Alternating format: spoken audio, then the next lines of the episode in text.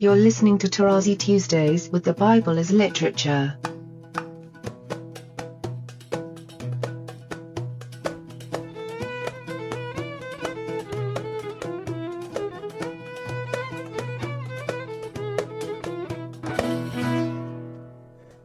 Hi, this is Father Marc Boulos, and you are listening to Tarazi Tuesdays with the Bible as Literature podcast. Noting that biblical names appear and reappear purposefully in Genesis, this week Father Paul emphasizes the importance of having patience with the scriptural God who operates on his own timetable.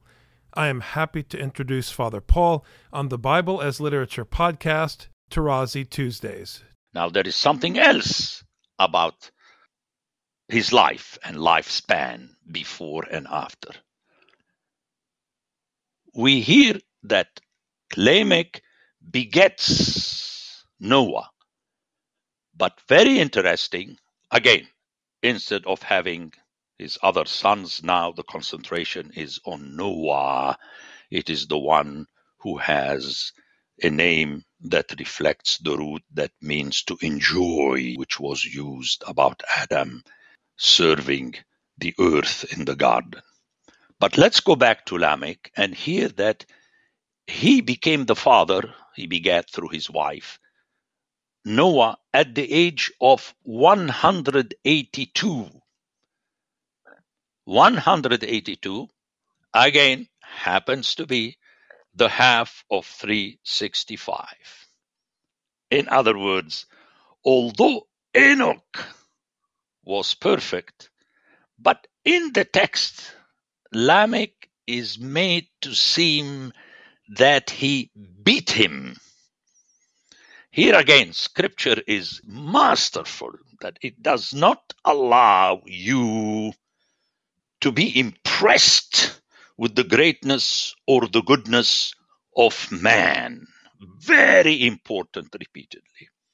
And this is what makes me really uneasy about when, in all traditions, in all traditions, Christian and Jewish and Hebrew traditions, we always praise our forebears. We need that, and indirectly, we want to praise ourselves by inviting our children to deal with us the way we dealt with our forebears. Classic. You see it and you hear it in all funeral homes. But here, scripture always presents God as being in charge. So, at the half of the lifespan of Enoch, Lamech, and let's hear it, it's not like he produced Noah. That's not what the text is saying.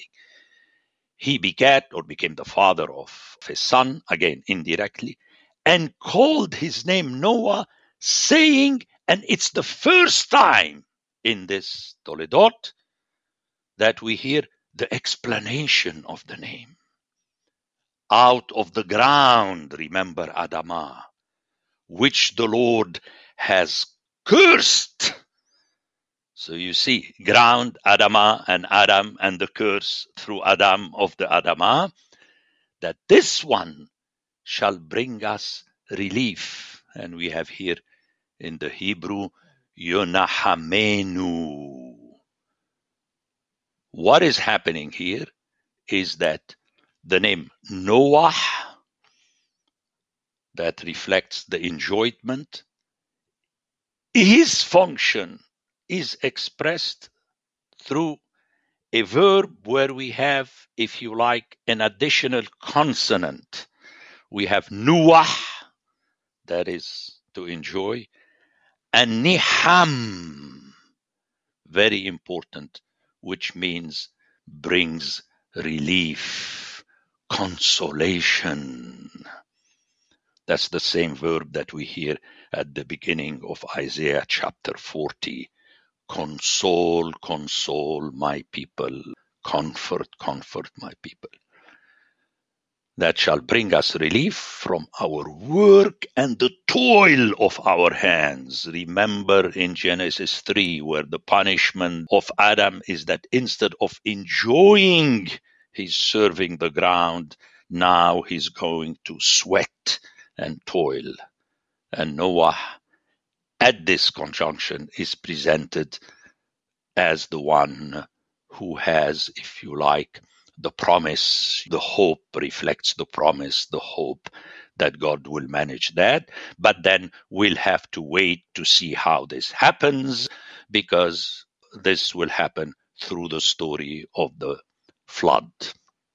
So Lamech, notice I took my time because it's very let me call it tricky, you know, that he lived 777, which is no good, but somehow, and notice, it's not that he did it, it happened. Like the human being has to procreate, and he procreated, but the text tells you he did that at the year 182, and he produced Noah. It is as though in the case of Lamech, the rest of his life is not so important. We heard about the others doing the same thing, but in the middle of his life, he did something that produced Noah. And ultimately, it is God that does that because it is God who is the one who planted the seed of procreation in the DNA of the human being. And then we have Noah at the end who became suddenly, and here we have a complete shift, if not twist, going in a different direction. We don't hear that he begat a son, and then after that, other sons and daughters. Immediately we are told that he became the father of Shem, Ham, and Japheth. The three are mentioned at the same time, although later we hear that Ham was younger and so on. Obviously, the three were not born at the same time. We don't hear that they were triplet, but we hear that in the text they are bunched together, and we'll have to wait to see how after the flood we are told again that these are the Toledot of Shem, Ham, and Japheth. There is no Toledot of one and Toledot of the other and Toledot of the other. I mentioned this indirectly until now, but we'll revisit it more in detail that the author had in mind the entire nations together as a lump sum. It's not this nation and that nation, lump sum, the three. So let's remember we have the Toledot of Adam, then the Toledot of Noah, then the Toledot of Shem, Ham, and Japheth together. In 11, we have the Toledot of Shem. We'll get back to that at that point. So, this chapter 5 is really powerful. And as we shall see, but I have to stop here, it straddles chapter 5 and 6 and goes until verse 8 of chapter 6. So that is also very interesting to remember. If we go by the Toledot as we hear them as literature in the text, the Toledot of Adam start in Genesis 5 1 and go until Genesis 6 8 and I'll show you then the importance of Noah. Notice Noah is introduced as someone is special, but we don't hear about his being special until we get to his Toledot that begin at Genesis 6 9. So that is very important to remember that we don't stop here the Toledot of Adam. We have to continue hearing Genesis 6 1 through 8. Very important. And we'll see the importance because in 6 8 we hear that Noah looked good, found grace before the Lord God. Very important. But we need to give all the time that is needed for Genesis 6 1 through 8. But it's important for me to prepare the hearer that we did not finish with the Toledot of Adam. It has to be continued. And that hopefully will make them understand why one has to submit to the text as I invited them to do and hear what is happening which, with each of the names. The ones that disappear obviously disappear, the others that remain, they are rehandled. Again, that is very important and it needs patience, obviously. My joke is that in the Bible, not only God needs patience with us, actually, the message is more that we need patience with Him. Not because He's a bad guy, but because He is the boss and He does things not in their own time. He does things in His own time. He is the controller. The name Noah has a meaning. It means rest. And it seems funny to me that the author chooses, instead of having it come from the regular root, nuah, to rest, has it come from comfort, naham. The author is obviously forcing something here. Why would he decide to, instead of using the natural etymology of nuah, go to naham instead? Nuah technically is to enjoy, not just to rest, to enjoy, and thus to enjoy the rest.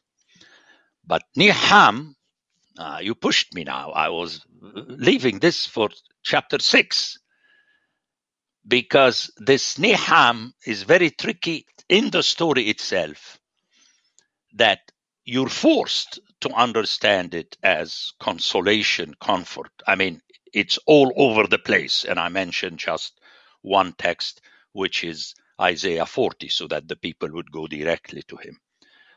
Interestingly, and I need your promise not to push me in this direction, in Genesis 6 6, where we hear about God repenting, that's the translation, because it has no other meaning, is precisely the same verb niham. Now, the trouble is that every time we have what it does mean here or not here. Remember, in Semitic languages, it's the root that controls you. You cannot play games with the roots. But the difference is in its function. My classic example is that when a junior loves a senior, it means he obeys the senior. When you say the senior loves the junior, the senior loves the junior in the sense that the senior takes care of the junior. So the same verb does not have the same connotation it's only the function that gives you the connotation. So here we hear that the human beings will relax, if you want. This one shall bring us relief from our work. But the one who will do the business through Noah is God at the beginning of chapter 6. And here I go back to the importance I gave to the fact that the Toledot of Adam does not end at the end of chapter 5, it ends in the verse 8 of chapter 6. You see how all these things come together. It is only by submitting to the text that you can get the answer to any question you may ask. And that was your question. And I tried to give you the answer of the text itself. This time, instead of Adam enjoying, because remember, he enjoyed and then he became disobedient. When he was enjoying the ground, he was eating from the tree of life. And suddenly upon his disobedience, he was not allowed anymore to eat from the tree of life. Here again, life is very important in the story of Enoch. How is this reversed? It is reversed through Noah, who will be presented at the beginning of chapter 6 as being righteous and perfect, and we shall talk about that. And in this sense, but let me mention it here and uh, touch upon it, he will be the one who not only walk with God as Enoch did, but he is also the righteous and the perfect one.